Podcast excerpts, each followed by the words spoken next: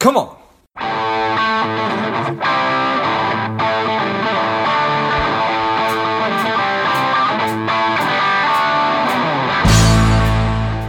Quick ask before we get started today. I am working to help people lead happier and more contented lives. My part of that is money. So if you enjoyed today's episode or if you've enjoyed past episodes, please take a minute and leave a quick review on iTunes. Subscribe. That helps uh, the show climb up the rankings and helps more people uh, find it. So thanks a lot. And is it is it Talcott? Talcott? Talcott, you got the Talcott. got it right the first time. All right. Lisa Talcott is an employee benefit sales executive with Assured Partners of Minnesota, and now finally a guest on Money Savage Maximize. Welcome, Lisa. Thank you, George. Glad to be here. Yes, this is George Grumbacher, and it is time to go. Lisa, tell us a little bit about your personal life, some more about your work, and why you do what you do. Yeah, so I have three kids. I've lived in Minnesota for six years. Prior to that, I lived in Colorado for 12 years. And uh, I'm really excited to be in this space to help people improve their lives. And uh, it's constantly evolving and changing, which makes it uh, constantly interesting. And I have a very curious mind. So it works out well. I'm in a good place. That is a good fit right there. I think that if you're not in a space where you can be intellectually curious and working to solve problems, that's probably not not a very happy place. So appreciate that. Well, tell us a little bit about um, about what it is that, that, that, that gets you most excited, or maybe maybe talk about the, the some of those main challenges that, that you're trying to solve. Well, first and foremost, I think what's really key with this work is that it's personal. People are at the heart of a business. And so offering best in class benefits to employees is one of the most effective ways you can show you care about their well being and appreciate their contributions, which ultimately are what make the business successful. So whether the employee gets their benefits and uses them optimally, well, that's kind of a whole separate deal.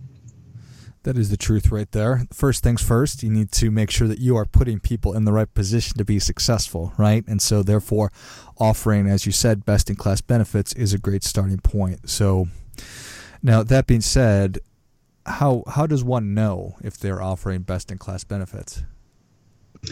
Well, actually, that's that's what I thought would be good to talk about today. The single biggest factor that drives the effectiveness of managing all the dynamics uh, of, of, these rising healthcare costs and um, trying to maintain the costs and attract top talent and, and offer best in class benefits is increasing the employee benefits perception. So, not what the benefits are, but what the employees think the benefits are based on the education and communication provided. So, in other words, how the employee benefits are perceived is actually more important than what they are. Okay, that's fair enough. I don't doubt that for a second. Why is that? So, the, the better healthcare consumers are equipped to make better decisions that impact their claims, their utilization. Um, the, the better results uh, from a business perspective, the, the owner is going to be able to see the renewal increases or decreases as a direct result of that. And, you know, we read in the news every day that the healthcare costs are continuing to rise with no end in sight. So employers are in a real tug of war between controlling costs and becoming an employer of choice. We've got the you know 50 year low of unemployment around 3.5%. Wages are steady at about 3.2% growth, but employee satisfaction is low at only 51%. So employers have had to cost share with employees Yet the employees depend on employers for better, more affordable benefits than they could get on the individual market. But then you have all these dynamics within the collection, the demographics of the employees. A third of employees are living paycheck to paycheck. 50% of employees say in a recent survey that they would face financial hardship without workplace benefits. In the last decade, medical costs for families are up 67% compared to wages having increased just 26%. Mm. But then on the other hand, you've got one in five employees get an F in understanding their benefits, and the average grade is a C. So you have all these conundrums, you know, kind of built in here that's kind of counterintuitive. 70% of employees strongly agree I am more likely to be loyal to a company that offers me employee benefits that are personalized to my needs. Yet 70% of consumers don't know what to choose, so they simply check a box, passively electing a health plan they had the previous year and just what they were most familiar with. Got it. Okay. So when you say that it's not even like the biggest factor is not just that you're offering awesome benefits, it's that your employees it's not just that they think that they're good, but maybe that they're actually engaged in it and they say, you know what, I'm working for a great company that's offering me great benefits. And maybe because of that, and be, because I feel that way, and because of the work that they're doing to position me for success and educate me, therefore, I'm going to be a more engaged, effective user of set benefits. Yeah, that's that's part of it. There's there's just engagement on the most general level, but then like a few examples. Um, you know, if if the employees are actually educated and are provided the resources to help them make the informed decisions, they have a much greater chance to understand the value of their options. And if they understand their options, then they're going to be better utilizers of their benefits in the healthcare system. So for example, are they utilizing telemedicine services? Is there a telemedicine option that will save time and money versus an expensive ER visit or missing work for an appointment at a clinic? Uh, you know, 70% of acute illnesses can be diagnosed over the phone and provided a prescription. That's pretty efficient in the modern workplace. That is a pretty pretty wild number right there. But uh, and just I, I, I have no idea what what the take up rate or the usage on telemedicine is. Is that is are people actually using it? Is it increasing exponentially? Is it still just sitting there and nobody's using it? Well, it's definitely what carriers, um, at least in in the Minnesota market, for sure. Um, but you know, we have several national carriers right here in our backyard. But that's definitely a direction that they are all headed. Like, how can we meet patients consumers, employees, where they are. So if they can talk to a doctor over the phone and get a prescription from the comfort of their living room or um, you know, as they're juggling their their work life demands versus going and sitting and waiting to get an appointment or sitting in the clinic for an hour or what have you, you know why why wouldn't we move in that direction? But in addition to what the carriers offer there are other services and vendors in the marketplace that are providing excellent access to these services in a meaningful way. And so it's all about that engagement. And so you know there's lots of choices on the market. I, I won't focus on any one but telemedicine is in general is definitely um, on that innovative edge. And it certainly seems like like that would be a, a pretty popular thing, being that it seems like so many of us can't be bothered to get off of our butts and get off the couch to go through the drive-through even these days. so why wouldn't I be able to, uh, or why wouldn't I want to actually communicate? And instead of actually make going into the doctor or going to actually uh, whatever, uh, I could just get a prescription filled and maybe even have that eventually delivered also. Yeah. But, but Lisa, that's perhaps part of the problem as well with with our whole healthcare system is that people are not getting off their couch to.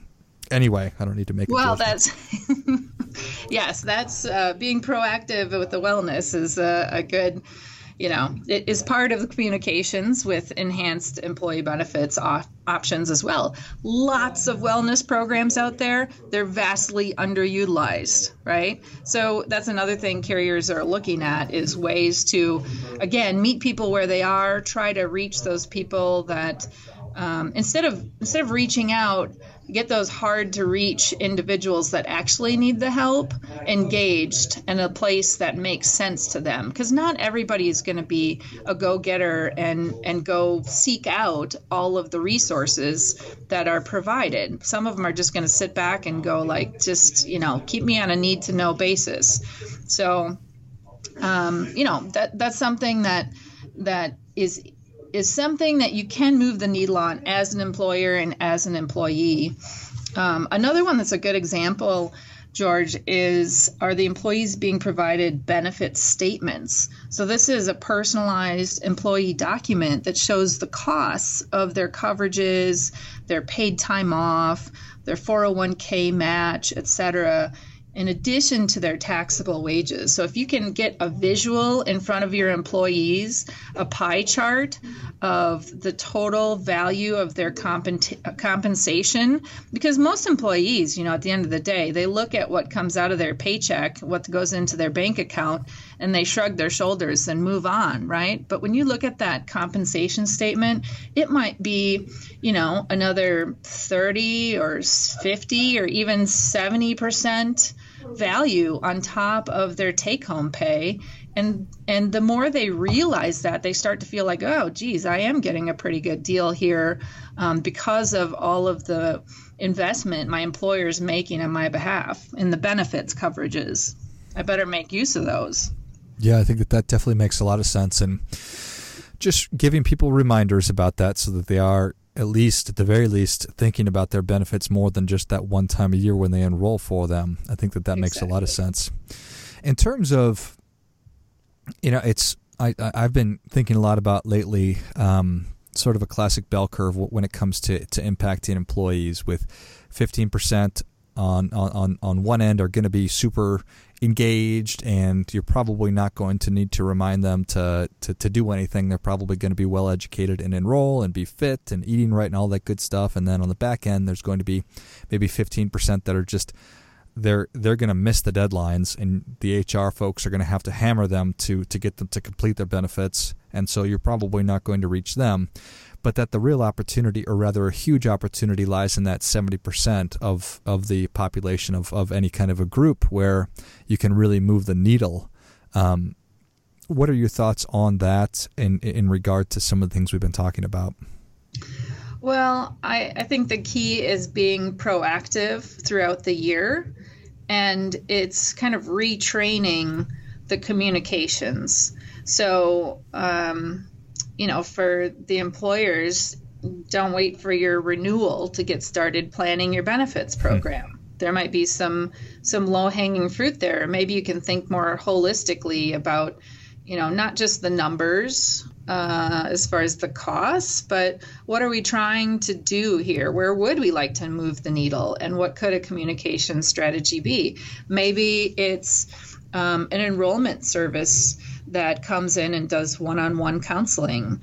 Or um, maybe it's a series of email communications that remind them okay, open enrollment is coming up.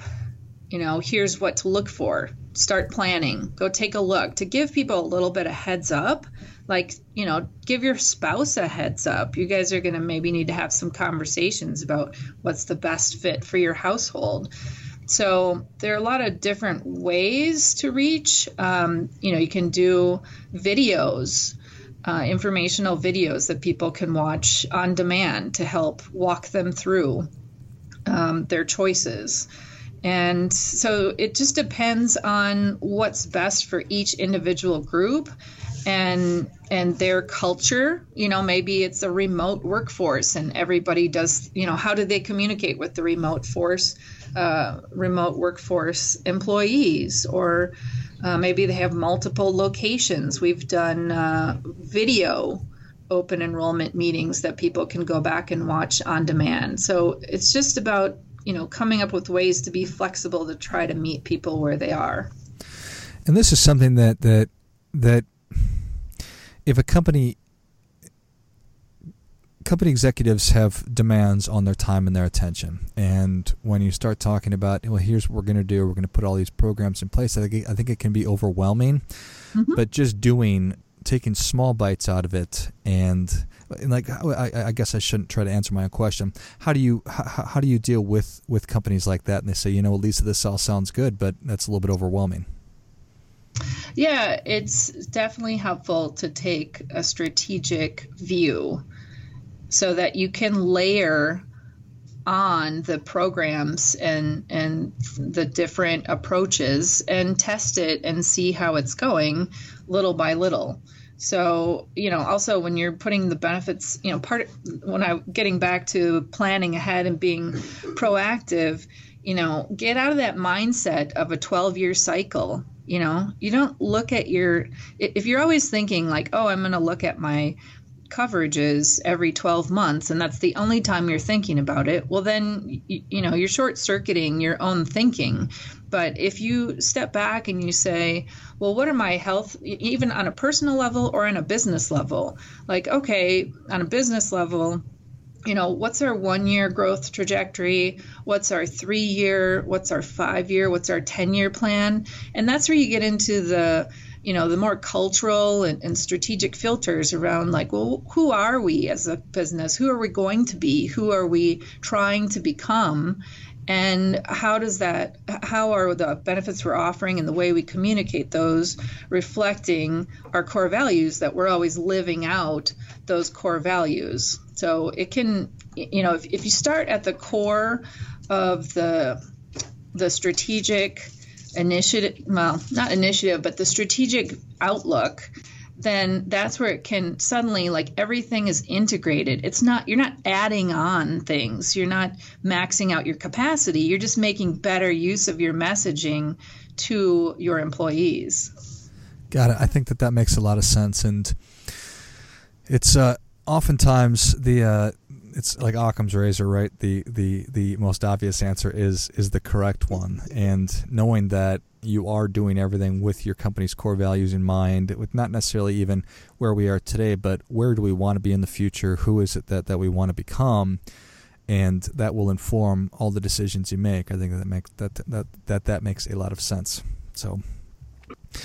Well, Lisa, Savage Nation is ready for your difference making tip. What do you have for them?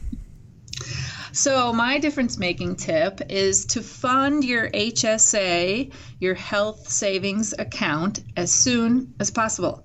Think of it like a medical 401k that allows you to accumulate equity towards your future healthcare needs, which are continuing to increase. Instead of thinking about benefits in the 12 month increments, like we said, start thinking long range from a health centric standpoint and employer contributions to HSAs are a business write off, lower payroll tax, and encourage skin in the game to foster a more active role in healthcare choices and spending by employees. So every decision impacts ROI. Contribute to that HSA and help yourself. Help your future self. Your future self will thank you. that is great stuff. That definitely gets. Come on. Come on. And yes, your future self will thank you. You might not care about that person today, but when you meet that person, you certainly will. So, Lisa, thank you so much for coming on. Where can Savage Nation learn more about you? I am on LinkedIn at Lisa Talcott, and my email address is ltalcott at apminnesota.com. Perfect. Savage Nation, if you enjoyed this as much as I did, show Lisa your appreciation and share today's show with a friend who also appreciates good ideas. Find her on LinkedIn and also shoot her an email at ltalcott at apminnesota.com. I'll list that in the notes of the show because not everybody knows how to spell Minnesota. They probably do. anyway, thanks again, Lisa. Thanks, George. Take care. And until next time, keep fighting the good fight because we are all in this together. Before I go, quick announcement. I've been asked by so many people over the past couple of years about how do I start a podcast that I've developed and released a course that will teach you exactly how to do that step by step from figuring out the kind of show that you want to have to understanding how all the technology works behind it, and then how to get great guests and uh, keep the thing moving and how to grow it. So, if you're interested in that, check it out. You can go to georgegrumbacher.com forward slash podcast course, and you'll find it there. You can just go to the website. I'll also list that in the notes of the show. What's up, Savage Nation? Please support the show by subscribing, leave us a review, and definitely feel free to share us with somebody you think would like it. Come on.